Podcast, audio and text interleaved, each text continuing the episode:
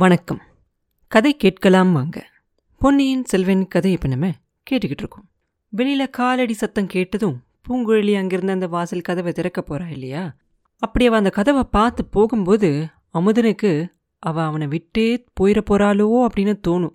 அவ இந்த வாசப்படி தாண்டி வெளியே போகும்போது அவனோட உயிரும் அவளோட சேர்ந்து வெளியில் போயிடக்கூடாதா அப்படின்னு சொல்லி நினைப்பான். பூங்குழலி கொஞ்சம் அந்த கதவை திறந்து பார்த்துட்டு தயங்கிட்டு மறுபடியும் கதவை சாத்தி தாப்பா போட்டுட்டு சேந்திர முதனை பார்த்து வர ஆரம்பிச்சிருவா. இது என்ன ஆச்சரியம்? தாப்பா போட்டது மட்டும் இல்லாம திரும்பவும் நம்மளை பார்த்து வராளே.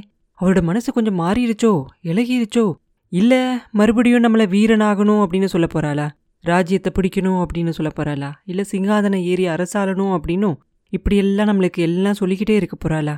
நம்மளுக்கும் அந்த மாதிரியான ஆசையே கிடையாது.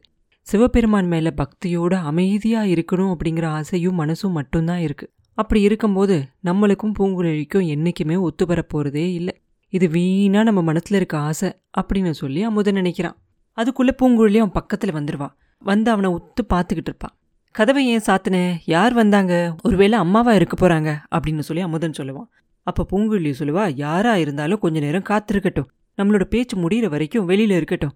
ராஜாவும் ராணியும் ரகசியமாக பேசிக்கிட்டு இருக்கும்போது குறுக்க வந்து யாரும் தடை செய்யக்கூடாது இல்லையா அப்படின்பா அமுதனுக்கு ஒரு நிமிஷம் ஒன்றுமே புரியாது. ராஜா ராணி யார் ராஜா யார் ராணி அப்படின்னு தடுமாறிக்கிட்டே கேட்பான். நீ ராஜா நான் ராணி இவ்வளோ நேரம் நான் சொன்னதெல்லாம் உன் மனசில் ஏறலையா என்ன? அப்படின்னு கேட்பா பூங்குழலி.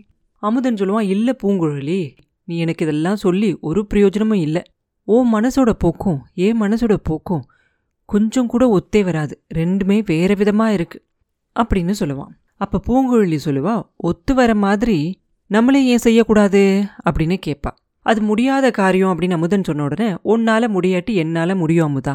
நான் முடிவு செஞ்சுட்டேன். அரசகுமாரனை கல்யாணம் செஞ்சுக்கிட்டு அரியாசனை ஏறணும் அப்படிங்கிற என்னோட எண்ணத்தை விட்டுட்டேன். அரண்மனை வாழ்க்கையும் அரச போகத்தையும் விட்டுட்டேன்.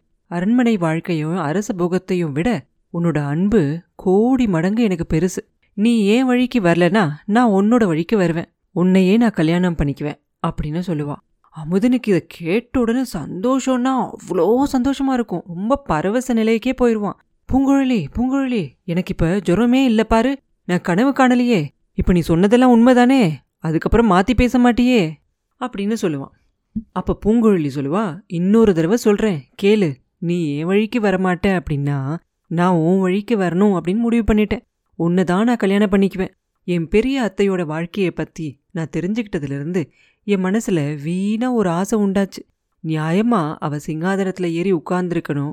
அவளுக்கு பதிலா நம்ம ஏன் சிங்காதனம் ஏறக்கூடாது அப்படின்னு எனக்கு ஆத்திரம் வந்துச்சு. என் அத்தை அந்த கொலகாரனோட வேளால இறந்து போனப்ப அரண்மனையில இருக்கிறவங்களாம் படுற அவதியையும் வேதனையையும் பார்த்து தெரிஞ்சுக்கிட்டேன். அலைக்கடல்ல படகு ஓட்டி ஆனந்தமா இருக்கிற வாழ்க்கைக்கு அரண்மனை வாழ்க்கை ஒரு நாளும் இணையாகாது அப்படிங்கறத தெரிஞ்சுக்கிட்டேன். அமுதா உனக்கு உடம்பு சரியானதும் ரெண்டு பேரும் கோடிக்கரைக்கு போவோம். அங்க காட்டுக்கு நடுவுல இருக்கிற குழகர் தன்னந்தனியா யாரும் துணையில்லாம இருக்காரு. நம்ம ரெண்டு பேரும் கோடிக்கரை குழகருக்கு புஷ்ப திருப்பணியெல்லாம் செய்வோம். ஒரு சில சமயம் நமக்கு நேரம் கிடைக்கும்போது படகுல ஏறி கடல்ல போவோம். ஈழ்நாட்டுக்கு பக்கத்துல நிறைய சின்ன சின்ன அழகான தீவுகள் எத்தனையோ இருக்கு. அந்த தீவுகள்ல ஒண்ணுல போய் நம்ம இறங்குவோம். அங்க நீ ராஜாவாவும் நான் ராணியாவும் இருப்போம். அந்த ராஜ்யத்துக்கு யாரும் போட்டி போட மாட்டாங்க இல்லையா? அமுதா இதுக்கெல்லாம் உனக்கு எந்த ஆட்சேபமும் இல்லை தானே அப்படின்னு கேட்பா அப்ப அமுதன் சொல்லுவான் ஒரே ஒரு ஆட்சேபம் தான் பூங்குழலி. இவ்ளோ பெரிய பாக்கியத்துக்கு எனக்கு அருகதை இருக்கா? அப்படிங்கிற ஒரே ஒரு யோசனை தான். இதெல்லாம் நீ உண்மையாதானே சொல்ற? அதுக்கப்புறம் என்ன பெருசா ஏமாத்திட்டு போக மாட்டேல்ல? இல்ல இல்ல நீ உண்மையாதான் சொல்ற. எப்ப கோடிக்கரைக்கு புறப்படலாம்? அப்படின்னு சொல்லி கேட்பான்.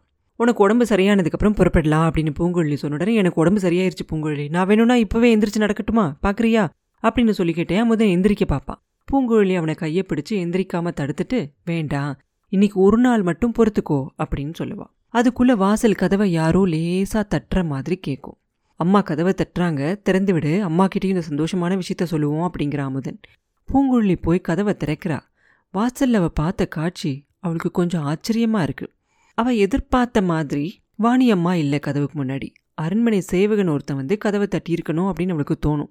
கதவை திறந்ததுக்கு அப்புறமா அந்த ஆள் கொஞ்சம் ஓரமாக ஒதுங்கி நிற்கிறான் அதுக்கு அந்த பக்கமாக பார்த்தா செம்பியன் மாதேவியும் இளவரசர் மதுராந்தகரும் நிற்கிறாங்க இன்னும் கொஞ்சம் தூரத்தில் பல்லக்கு ரெண்டு இறக்கி வச்சிருக்காங்க.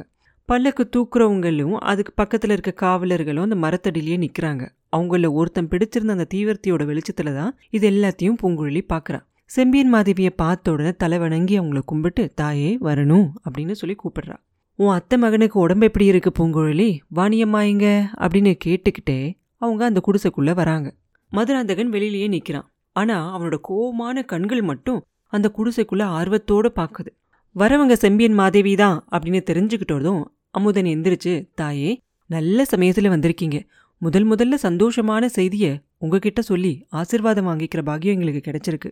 சிவபெருமானோட அருளால் இது நடந்திருக்கணும் அப்படின்னு நான் நினைக்கிறேன். இன்னும் எங்கள் அம்மா கிட்ட கூட நாங்கள் சொல்லலை. இவ்வளோ காலம் கழிச்சு பூங்குழலி மனசு மாறி என்னை கல்யாணம் பண்ணிக்கிறதுக்கு ஒத்துக்கிட்டு இருக்கா. நீங்க தான் கூட இருந்து எங்க கல்யாணத்தை நடத்தி வைக்கணும். நாங்க கல்யாணம் செஞ்சுக்கிட்டதுக்கு அப்புறமா கோடிக்கரை குழகர் கோயிலுக்கு போய் அங்க பூமாலை கைங்கரியம் செய்யணும் அப்படின்னு நினைச்சுக்கிட்டு இருக்கோம் அப்படின்னு சொல்லுவான். செம்பியன் மாதேவியோட முகத்தப்ப பார்த்தா இந்த செய்தியால அவங்களுக்கு சந்தோஷமா இருந்துச்சா? இல்ல கலக்கமா இருந்துச்சா அப்படின்னே தெரிஞ்சுக்க முடியாது. ஆனா கூட அவங்க முகத்துல ஒரு சிரிப்பும் அவங்க கண்கள்ல கண்ணீரும் சேர்ந்து இருக்கும். அமுதனும் பூங்குழலியும் அவங்க முன்னாடி போய் அவங்கக்கிட்ட ஆசிர்வாதம் வாங்குவாங்க. அவங்க குழந்தைகளே ரெண்டு பேரும் அந்த கடவுளோட அருளால உங்களோட இல்வாழ்க்கை சந்தோஷமா இருக்கட்டும் அப்படின்னு சொல்லி ஆசிர்வாதம் பண்ணுவாங்க. அப்ப வாணியம்மாவும் அங்க வந்துருவாங்க.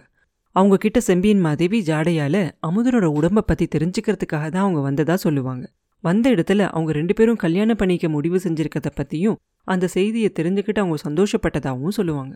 அப்போ அந்த செய்தியை கேட்ட உடனே வாணி அம்மாவோட முகத்திலையும் ஒரு கலக்கமும் தெரியும் ஒரு சந்தோஷமும் தெரியும். ரெண்டும் சேர்ந்து தெரியும். அதுக்கப்புறம் கொஞ்ச நேரம் சேந்தனமுதனோடையும் பூங்கோழோடையும் பேசிக்கிட்டு இருந்துட்டு செம்பியன் மாதேவி கிளம்புவாங்க. அவங்களும் மதுராந்தகனும் அந்த அந்த பல்லக்கெல்லாம் இருக்கும் இல்லையா? அந்த இடத்த பார்த்து நடந்து போவாங்க. போகும்போது வழியில் ஒரு மரத்தடியில் அவங்க ரெண்டு பேரும் நின்று சுற்றியும் முத்தியும் பார்ப்பாங்க செம்பியன் மாதவி. பார்த்துட்டு பக்கத்தில் ஒருத்தரும் இல்லை அப்படிங்கிறத தெரிஞ்சதுக்கப்புறமா மதுராந்தகனை பார்த்து சொல்லுவாங்க பாத்தியா மதுராந்தகா என் வயித்துல பத்து மாதம் சுமந்து பெத்த மகன் அந்த குடிசையில் வாழ்கிற சேந்தன் அமுதன். அவனுக்கு அஞ்சு வயசானப்பவே எனக்கு இந்த செய்தி தெரிஞ்சிருச்சு. அவன் குழந்தையா இருந்தப்ப மூச்சு பேச்சு இல்லாம கிடந்ததை பார்த்து இறந்து போயிட்டான் அப்படின்னு நினச்சேன். பிள்ளை பாசத்தால உன்னை என் குழந்தையா ஏத்துக்கிட்டு இவனை கொண்டு போய் புதைச்சிட சொல்லி சொன்னேன். இவனை எடுத்துக்கிட்டு போன வாணி ரொம்ப நாள் திரும்பி வரவே இல்லை. அஞ்சு வருஷம் கிழிச்சதுக்கப்புறந்தான் இவளையும் இந்த பிள்ளையும் பார்த்து உண்மையை தெரிஞ்சுக்கிட்டேன். ஆனாலும் உன்னை நான் கைவிடல.